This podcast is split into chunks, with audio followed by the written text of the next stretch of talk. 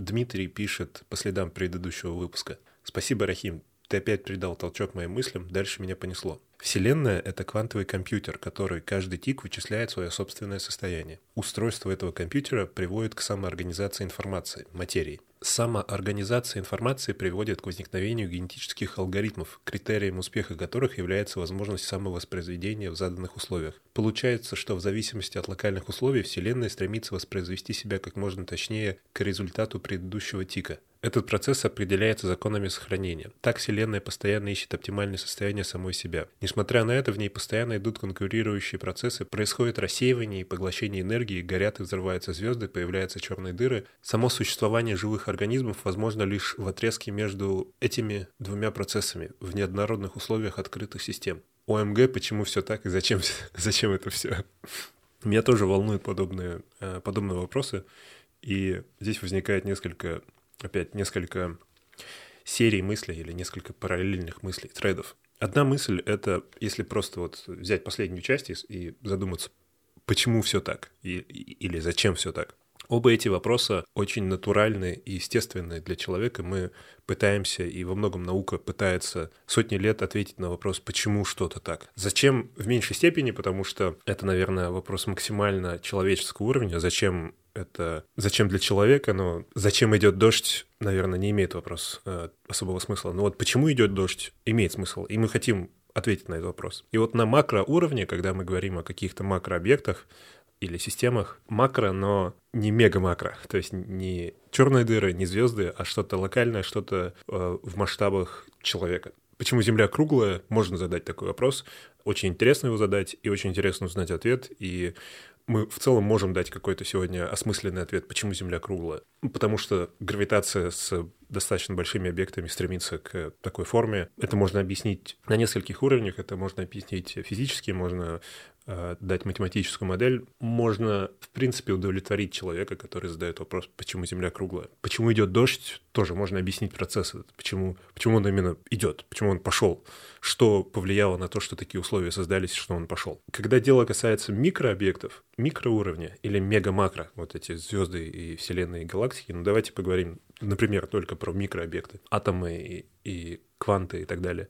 Мы тоже, конечно, хотим задать вопрос, почему? Почему ядро атомов состоит именно из этих элементов? Почему у каких-то элементов нет массы? Почему фотон ведет себя как э, волна и как частица? И пока мы не можем дать какой-то удовлетворительный ответ на вопросы, почему в этом плане. И вот здесь возникает два треда размышлений. Первый тред — это, ну, мы просто пока не знаем. И через 20, 40, 50 лет мы сможем ответить на вопрос, почему фотон бла-бла, почему электрон бла-бла. Это довольно оптимистично, но мне сложно представить, как может выглядеть такой вопрос. Ну, наверное, в этом, в этом вся суть. Другая версия. Мы не можем чисто физически ответить на этот вопрос, потому что мы добрались опять до того уровня, где вопрос «почему» не обязан иметь смысл вообще. Почему это так? Не почему. Для сравнения, самое близкое, что я придумал, это, я не знаю, вы кидаете игральный кубик, выпадает 6. Почему? Вопрос не совсем имеет смысл. Вы можете ответить, что была вероятность, что выпадет 6, и вы можете ответить, почему была такая вероятность. Вы также можете объяснить, как в данном случае, в данных условиях эта вероятность была не нулевой, поэтому 6 могло выпасть. Но это не отвечает на вопрос, почему именно 6 выпало. Понимаете, именно этот вопрос не совсем уместен вообще в этих условиях. Не то чтобы все эти законы Вселенной и структура Вселенной были результатом случайного выбора, что тоже возможно, но это примерно кажется одного класса вопроса, а, одного класса проблемы. Есть еще третий тред, и, по-моему, у этого есть даже какой-то какой термин, то ли в философии, то ли, то ли в метафизике, или просто в науке. Типа, почему жизнь есть? Почему мы, почему именно в этой точке Вселенной появилась жизнь, например, такой вопрос. И это тоже не совсем корректный вопрос в том плане, что мы рассуждаем с точки зрения этой точки во Вселенной, где развилась жизнь. И мы задаем этот вопрос только потому, что мы здесь есть. Если бы нас здесь не было, если бы в этой точке не было жизни, то некому было бы задавать вопрос. И, в принципе, можно удовлетвориться, что ну, в этой точке это просто случайность. Если бы мы были в другой галактике, вокруг другой звезды, на планете другого типа и вообще не углеродно-жизненные, а, а, не знаю, из метана состоящие, мы бы там были. И мы бы там были единственными визуально, не видели бы никого другого во Вселенной и задавали бы вопрос, почему здесь, почему, почему метан, почему не в той вот далекой галактике?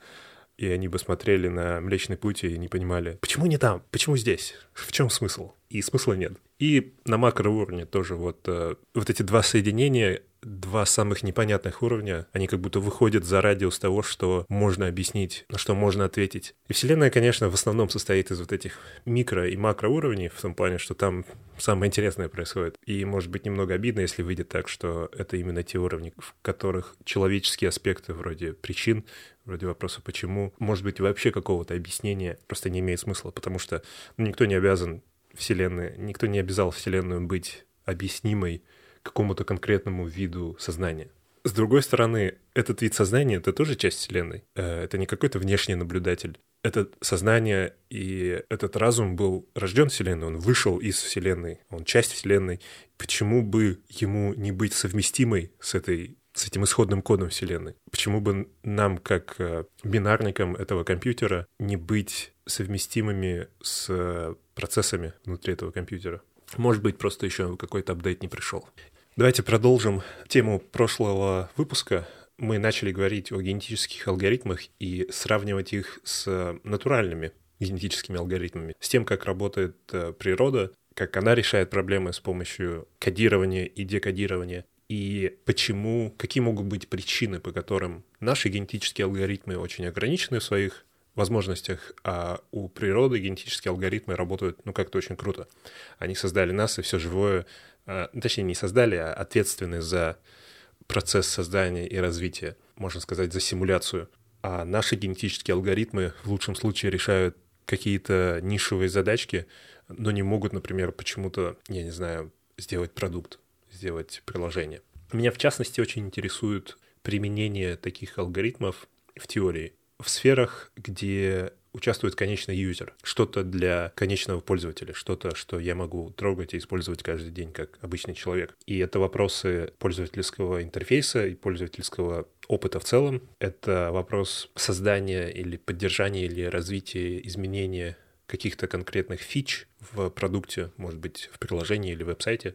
И, может быть, вопросы, связанные с э, приватностью вопросы, связанные с какой-то защитой интересов конечного пользователя. И мне хочется представить мир, в котором как-то каким-то образом это получилось и работает. И здесь нужно будет постараться иметь очень открытый разум, постараться не сопротивляться этим идеям думать о них с допущением, что они возможны, но почему и как они возможны, и почему они невозможны сейчас в нашем мире, мы поговорим в третьем заключительном выпуске этой серии трех выпусков о генетических алгоритмах. Сегодня мы просто, как говорят в каких-то там трейлерах старых, imagine a world. Так что вот давайте представим себе мир, где всем абсолютно привычно, что код доставляется как что-то похожее на биопродукт. Я себе представил, это тупо, это не имеет никакого смысла, но я себе представил, что в этом мире вы идете за какими-то продуктами для компьютеров, для электронных устройств или за фичами продуктов, в супермаркет, там же, где вы покупаете колбасу и сок, вы также в каких-то бутылочках покупаете сырые ДНК новых для себя продуктов, которые в итоге станут приложениями. Это, конечно же, имеет смысл только если в этом мире биоформа используется для хранения этой информации. Что, в принципе, может быть. Может, если мы будем кодировать собственные проблемы, собственные задачи и домены в биологическом ДНК, в том же ДНК, в котором кодируются наши фичи, как людей и всех живых организмов на Земле. Но представьте, что мы кодируем там решение проблемы создания оптимального интерфейса для конкретного человека, интерфейса какого-то обычного телефонного приложения. Эта задача и потенциальное решение этой задачи кодируются в биологическом ДНК. И эти молекулы лежат в бутылочке, и вы можете их купить. И это дает ряд преимуществ, потому что теперь мы можем использовать все те же биологические механизмы для скрещивания, для мутации, и эти встроенные фичи по коррекции ошибок. Ну или все проще, и вы так же, как и раньше, скачиваете из интернета какой-то файл, но вы скачиваете исходный код. Это как open source, где вам нужно скачать исходный код и собрать у себя на машине конечное приложение, конечный бинарник. Но в этом случае код может быть открытым, может быть закрытым, но вы в любом случае в каком-то виде скачиваете код. Может быть, он вам недоступен для прощения и для модификации, но вы скачиваете не бинарник, а код. Давайте пока продолжим с электронным кодом. Очень прикольно думать про биоформат и про бутылочки в супермаркете. Бутылочка там, вышел новый Excel, купите 2 литра. Но для простоты этого обсуждения давайте не будем уходить в настолько непривычную тему, может быть, в следующий раз. И пока будем оперировать в мире, где вы скачиваете исходник, и это какое-то какое решение, закодированное в генетически подобном коде. И дальше вы собираете это приложение, оно имеет какой-то базовый базовую кастомизацию, оно может быть, задает вам несколько вопросов или каким-то образом узнает о вас что-то и создает бинарник для вас. Таким образом, если ваш друг скачал исходный код, и вы скачали исходный код, и вы оба собрали их на своих машинах, то с первой же минуты эти бинарники могут немного по-разному выглядеть. Из самого тупого и очевидного они могут принимать во внимание ваши предпочитаемые форматы, может быть, предпочитаемую локализацию, язык интерфейса, может быть, у того человека в операционной системе повышенная контрастность экрана и, и увеличенный шрифт, тогда его приложение подстраивается под это, но не потому, что оно использует API операционной системы, а потому что оно знает об этом. Эти настройки являются частью бинарника, а не частью API операционной системы. И любой программист в этот момент скажет, это неправильно, это некорректная система. Корректная система — это использовать API операционной системы, которая должна быть ответственна за представление и внешний вид э, окон ваших приложений. У каждого приложения своя изолированная настройка — это неправильно. И это вот один из тех моментов, когда, да, я понимаю эту аргументацию, я согласен с ней в нашем мире, но в этом мире, который я описываю, возможно, это менее актуально. Возможно, здесь это имеет значение, и скоро увидите почему. Пока ничего необычного, пока что-то, что можно представить и в нашем мире. Но дальше начинается процесс адаптации этого приложения под вас, под ваш конкретный случай.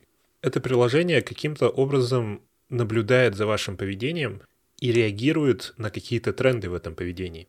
И здесь, наверное, требуется какой-то может быть ограниченный, но искусственный интеллект, который, задача которого — это выявлять тренды и делать допущения о том, что вы хотите, или что будет удобнее для вас, или что имеет больше смысла для вас. Например, если в этом приложении пять разных окон или пять разных вкладок, и вы постоянно пользуетесь первой и пятой, и вам нужно или мышкой двигать как-то неудобно, или как какую-то неочевидную комбинацию клавиш нажимать, по вашему поведению, по каким-то признакам этот искусственный интеллект может сделать вывод или допустить, что вам было бы удобнее, если бы эти вкладки были бы рядом. И этот искусственный интеллект провоцирует исходный код измениться соответствующим образом, мутировать, возможно, принять эту мутацию от какого-то другого исходного кода у другого индивидуума, у другого человека, у которого были похожие проблемы, и они были решены, и у того человека искусственный интеллект каким-то образом понял, что человек доволен этим изменением, что он не жаловался,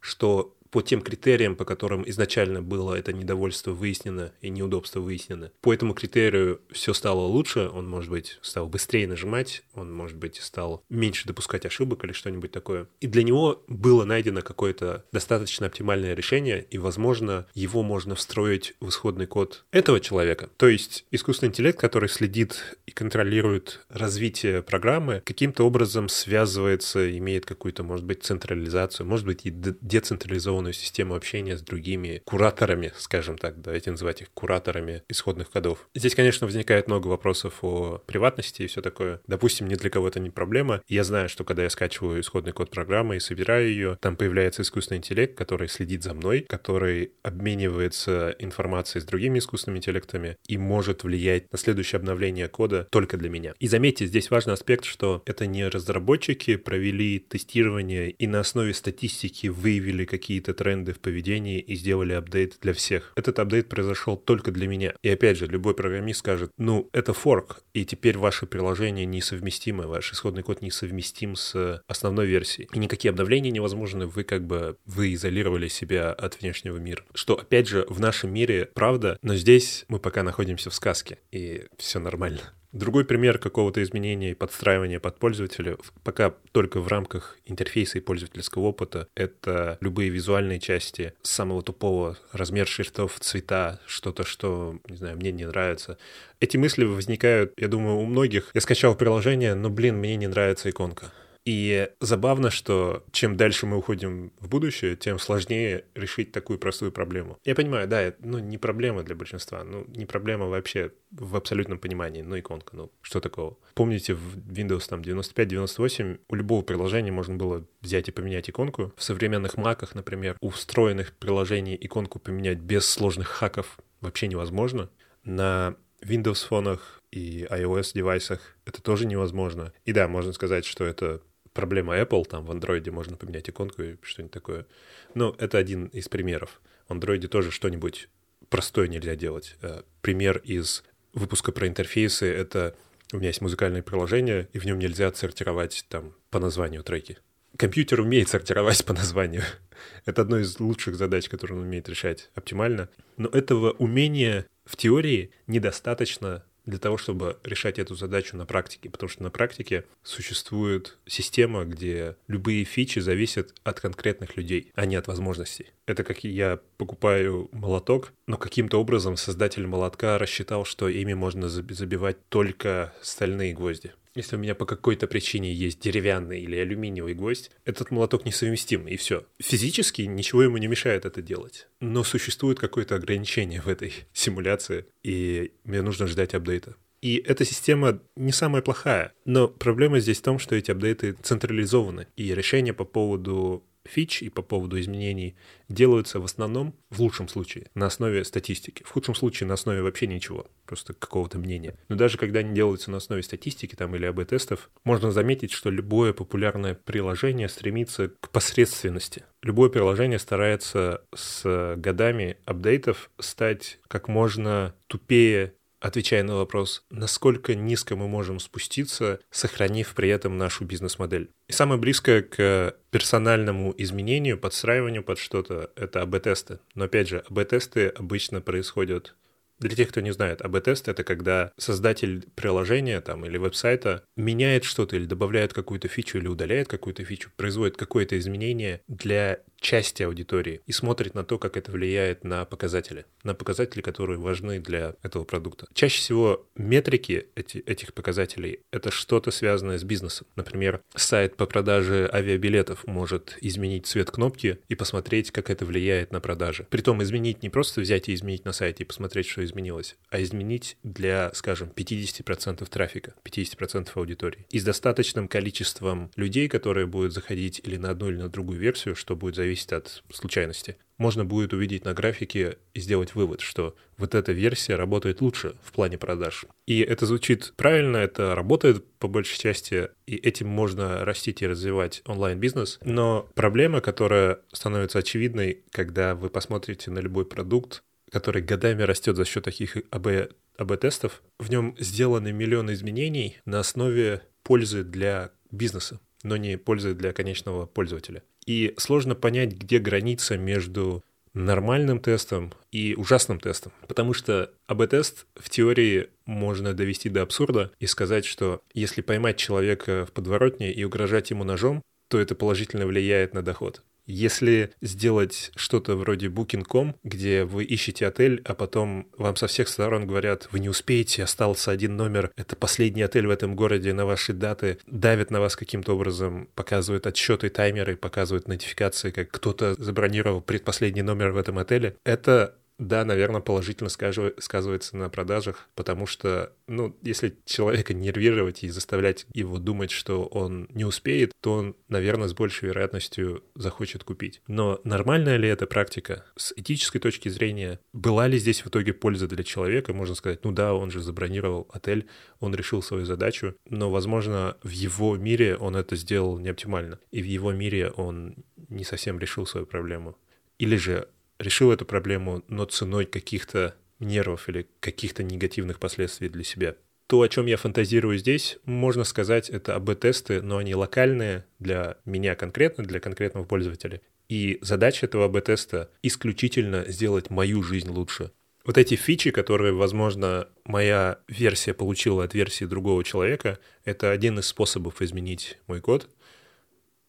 Случайные мутации или просто какие-то изменения это другая возможность. И, конечно же, создатели приложения, те, кто изначально его написали, может быть, сообщество, если это open source приложение, могут создавать новые фичи, могут добавлять что-то в приложение. И те, кто его скачивают с нуля, они сразу получают эти фичи, здесь все понятно. Но что делать со мной? Я сделал форк, можно сказать. Моя версия теперь отличается, она по коду несовместима. Я не могу просто скачать, подкачать новую версию, пересобрать приложение, я потеряю свои изменения. И вот здесь встает вопрос, как это происходит в природе. Потому что, по сути, в природе у нас постоянно происходят форки. Когда получился новый индивидуум из-за сексуального скрещивания двух индивидуумов, то его ДНК, ну, можно сказать, совместимо с родительскими, но оно также совместимо со всеми остальными все еще в их виде и даже в соседних видах. И что если наши приложения тоже каким-то образом закодированы так, что они остаются совместимыми с новыми фичами? Эти фичи каким-то образом можно встроить в ДНК этого приложения и получить доступ к этой фиче. Опять же, любой программист в этот момент скажет, что это неправильно изначально,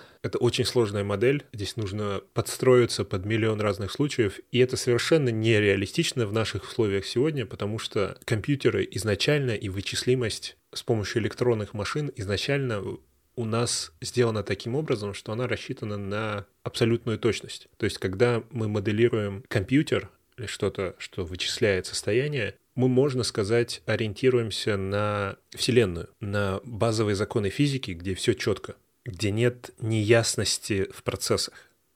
Процесс может быть непонятен нам, но когда мы его понимаем, мы, мы видим, что он четкий, он похож на алгоритм, который просто работает, и, я не знаю, химическая реакция или физический процесс или закон физики, он или работает, или не работает. Он не может иногда работать, он не может с какой-то вероятностью ломаться. И наши компьютеры рассчитаны на это. И поэтому наши языки программирования такие хрупкие, они рассчитаны на тот конкретный случай, когда все идеально и все работает. И это какая-то, знаете, похоже на, на мысли древних греков и философов того времени, которые стремились к идеалу.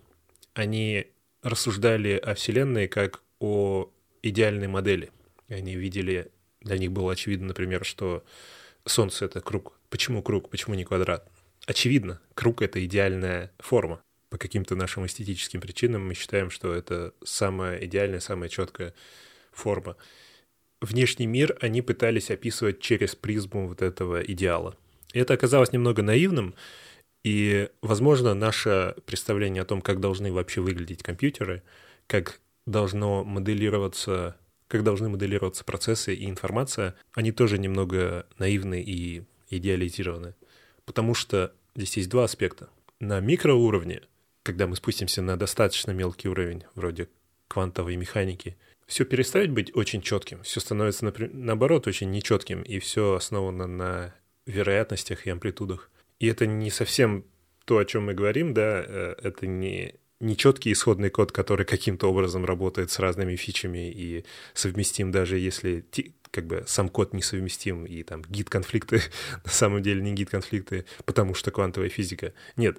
А, но это просто показывает то, что на протяжении сотен лет, тысяч даже лет, наша цивилизация жила с этим теплым ощущением внутри, что несмотря на то, что наш бытовой повседневный мир нечеткий и какой-то дурацкий, какой-то странный и иногда не имеет смысла, этому есть объяснение, и это все не фундаментальная истина. Фундаментальная истина в природе и во Вселенной — это абсолютная четкость. Там есть законы, которые работают идеально. И это, наверное, то, что создает вот это ощущение божественности. Это максимально не человеческое, это максимально идеальное и правильное в абсолютном понимании. Но потом буквально в последние 70 лет, мы стали выяснять, что чем глубже мы идем, тем меньше смысла становится и больше нечеткости появляется. Это просто как-то не сходится, поэтому квантовая механика настолько ломает мозг, она несовместима не только с нашей моделью и нашей, нашим идеализированным представлением о том, что такое Вселенная вообще, как она работает. Она несовместима даже с человеческой нечеткостью. Это нечеткость какого-то нового, совершенно непостижимого уровня. Это один аспект. Второй аспект — это, опять же, на макроуровне, на достаточно макроуровне. Это биология. Биология те же ДНК, даже микроорганизмы, в них происходят химические процессы, и вся эта жизнь и воспроизведение ДНК, и развитие организмов, и изменение организмов основаны на тех же химических и физических процессах, но на уровне больших молекул. И уже на этом уровне, несмотря на то, что фундаментально там вот эти относительно четкие, вроде как нормально идеализированные химические и физические законы, уже на уровне всего лишь молекулы начинается нечеткость. И здесь в меньшей степени это из-за квантовой механики и в большей степени из-за, видимо, масштабов, из-за того, что на этом масштабе невозможно сохранить один в один эту идеализированную четкость фундаментальности. Возможно, это связано с тем, что на таких масштабах энтропия играет уже настолько важную роль, что нет возможности, грубо говоря, нет возможности стабилизировать информацию. Вся попытка что-то делать с ДНК — это попытка стабилизировать информацию. В идеале ДНК не содержит никаких ошибок, и любое копирование идеальное. Так же, как в компьютере мы копируем файл, если все нормально, если у нас нет там физических проблем с компьютером, то это копирование идеальное, и два файла абсолютно идентичны до последнего бита. Но здесь мы очень сильно контролируем среду. И на самом деле ошибки возможны при копировании. Когда вы копируете файл, технически может быть ошибка. По той же причине, по которой она возможна в копировании ДНК. Космический луч мог ударить там, в жесткий диск в этот момент, и какой-то бит флипнулся бы. Но у нас есть куча-куча процессов, которые контролируют это, делают проверки и фиксируют эти ошибки, и исправляют эти ошибки. Так же, как в сетях интернете. Несмотря на то, что мой голос доходит до ваших ушей через кучу конвертаций, через кучу изменений, через кучу разных физических сред, проводов, воздуха, волн и так далее. Если мы сравним mp3 файл на моем компьютере и mp3 файл в вашем плеере или на вашем компьютере, они будут идентичны бит до бита. Но при копировании было куча ошибок. При пересылке через сеть на нескольких уровнях и на нескольких протоколах, скорее всего, были ошибки. Но эти протоколы допускают эти ошибки и имеют способы исправления этих ошибок.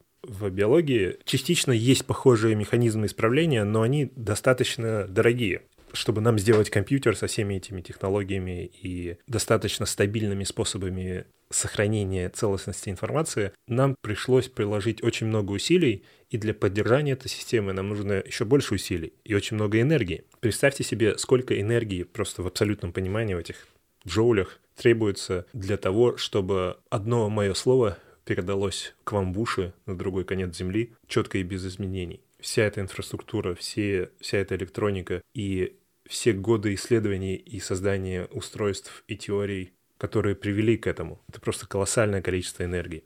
Поэтому процессы в биологии и процессы в ДНК в меньшей степени пытаются стабилизировать информацию и сохранить ее абсолютную целостность, и в большей степени пытаются обойти эту проблему в целом. Мы говорили об этом частично в прошлом выпуске, но если мы правильно понимаем, то большая часть ДНК не используется напрямую и статистически помогает обходить проблему некорректного копирования и нецелостности информации. Но фундаментально я хотел сказать, что проблема в том, что если у нас есть большое количество информации, то наша Вселенная работает таким образом, что для сохранения ее, для стабилизации ее в целостном четком виде требуется много энергии. И если не проделывать какую-то большую работу, то энтропия ломает эту целостность, и мы теряем информацию. Часть моей фантазии по поводу этого мира с э, биологическим софтом — это такое кодирование, которое так же, как в биологии, в меньшей степени пытается давить на консистентность и в большей степени пытается давить на адаптацию к неконсистентности, потому что фундаментально естественность — это неконсистентность, естественность — это энтропия, естественность — это разложение информации. Поэтому если я изменил одну строчку в своем коде, а потом пришла новая фича, и несмотря на то, что там 10 миллионов строк кода, одно это изменение стало причиной абсолютной несовместимости этой фичи и моего кода, это немного странно и смешно. Мы сами построили эту систему. Нужно понимать, что это не фундаментальное свойство Вселенной. Что, что если я делаю там git pull, и у меня есть изменения в коде, и при мерже происходит конфликт, и это проблема, мы сами сделали такую систему. Это неплохо, это модель, которая имеет смысл, и это, наверное, единственная модель, в которой мы своим мозгом можем оперировать чем-то, потому что, ну окей, что если код компилируется в любом случае, и любой конфликт приводит к тому, что код каким-то образом что-то пытается сделать. Большая часть задач программиста здесь уходит. Мы не можем рассуждать на тему кода. Код становится просто нечитаемым, грубо говоря, нечеловеческим. Он так же как ДНК просто что-то фигачит. И я понимаю, что это звучит нереалистично, я понимаю также, что это звучит э, просто неправильно. Код должен быть четким, в этом вся суть, и многие и я частично в том числе изначально в эту индустрию пошли, в эту сферу пошли и были заинтересованы программированием, потому что там, в отличие от реального мира, все четко. Там, в отличие от реального мира, есть консистентность информации и нет вот этого разложения. Но так же, как в биологии, мы видим, что несмотря на четкий и консистентный фундамент, то, что находится выше на всех уровнях абстракции, больше напоминает нечеткость и больше напоминает неконсистентность. Из четкого фундамента получаются нечеткие структуры. Опять же, может быть какой-то фундаментальный закон. Несмотря на эту централизацию изменений и контроль за исходным кодом и несовместимость измененных кодов, софт сегодня, и можно сказать, что во многом из-за практик инженерии, но софт сегодня больше похож на мясо, чем на код. А еще представьте скрещивание на основе реальных связей людей. Например, у меня есть приложение, которое контролирует климат в квартире, и, может быть, освещение, и мою развлекательную систему, там, телевизор и музыку. И у другого человека есть приложение. И они, естественно, разные. Вот в, этом, в этой системе они персонализированы под нас, они подстроены под конкретные наши случаи. А потом мы переезжаем в один дом и живем вместе. Там, не знаю, мы поженились. И наши программы могут скреститься и могут предоставить нам потенциального универсального потомка, который учитывает пожелания и интересы каждого из нас и создает какую-то общую атмосферу в доме, которая является оптимальной для пары человек. Просто интересная фантазия. Кажется, в изучении ДНК изначально было много проблем, и сейчас люди, если я правильно понимаю, начинают осознавать тот факт, что к ДНК нельзя относиться как к коду, нельзя брать программиста и пытаться его, не изменяя его разум, анализировать ДНК с его точки зрения. Потому что нам хочется видеть, и мы иногда видим то, что в ДНК конкретный кусок кода отвечает за конкретную фичу, так как это бывает в языках программирования. Да, иногда там можно выделить конкретный ген, конкретную, конкретный отрезок ДНК, который отвечает за вот этот признак. Его можно поменять, его можно убрать абсолютно четко, абсолютно один в один, понятно. Но по большей части ДНК работает не так. Наши проблемы в понимании основаны зачастую на том, что это для нас не очевидно, и это просто странно. Почему бы ей не быть более четкой? Почему бы ей не быть такой, как она бывает в тех четких случаях? Ведь они работают,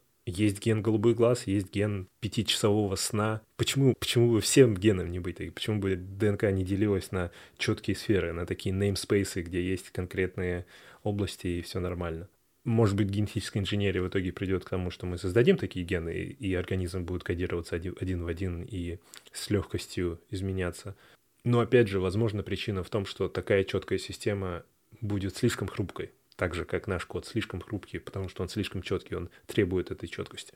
Если приложение подстраивается под меня, это можно назвать настоящей адаптивностью. Не, не адаптивные сайты, которые с трудом меняют э, размер шрифта и там не добавляют лишнего скролла на маленьких экранах. Не такая примитивная адаптивность, а по-настоящему адаптивность под мои интересы как человека. И если такая технология может существовать, то точно не в нашем, нашем текущем мире. И в следующем выпуске я хочу поговорить о том, почему это так, и мы начнем с самого верхнего уровня и попытаемся выяснить, насколько глубоко нам нужно идти и что-то менять, чтобы подобный мир мог хотя бы в теории какой-то далекой сказки быть реалистичным. Потому что если взглянуть только на первые несколько уровней, то там то нужно идти глубже. Мы понимаем, что нужно идти глубже. Если мы посмотрим на самый близкий уровень к этому сам код, то есть языки программирования, технологии, форматы, фреймворки, компиляторы и так далее, то мы сразу выясняем, все эти языки рассчитаны на идеальную точность, и мы не можем просто так, используя современный стандартный язык программирования, делать софт, который будет меняться, при этом быть по большей части совместимым с другим измененным кодом. У нас просто программирование так не работает. И, допустим, мы его изменим и поговорим о том, как его можно изменить, и пойдем глубже. И здесь можно попытаться сделать новый язык программирования, который рассчитан на это. Но, возможно, будет правильнее пойти глубже и посмотреть, в какой точке нужно сделать более фундаментальные изменения. И мы пойдем в сторону операционных систем, увидим проблемы там, пойдем глубже в сторону железа, увидим проблемы там, и я надеюсь, дойдем до какого-то какого осмысленного уровня. А может быть нет, пока неизвестно. Большое спасибо за поддержку. Мое предыдущее объявление на прошлой неделе было встречено с энтузиазмом. Дурацкая формулировка, извините. Вы все написали «продолжай», буду слушать. А, спасибо вам за это. Вы можете стать патроном на patreon.com freetonic и поддерживать этот подкаст, каждый его выпуск какой-то небольшой суммой денег. С момента последнего выпуска у нас добавились новые патроны. Это Иван Кречетов, Иван Щербаков, Шмавон Газанчан, Ростон Ролл и Марат Треймерс. Большое спасибо. Вы тоже можете стать патроном, и вы будете получать выпуски чуть раньше всех остальных и получите доступ ко всяким внутренним запискам от меня. У этого подкаста также есть патрон в виде компании. Это компания Target Process. Они делают системы для управления проектами, в том числе для технических команд. Спасибо и до следующей недели.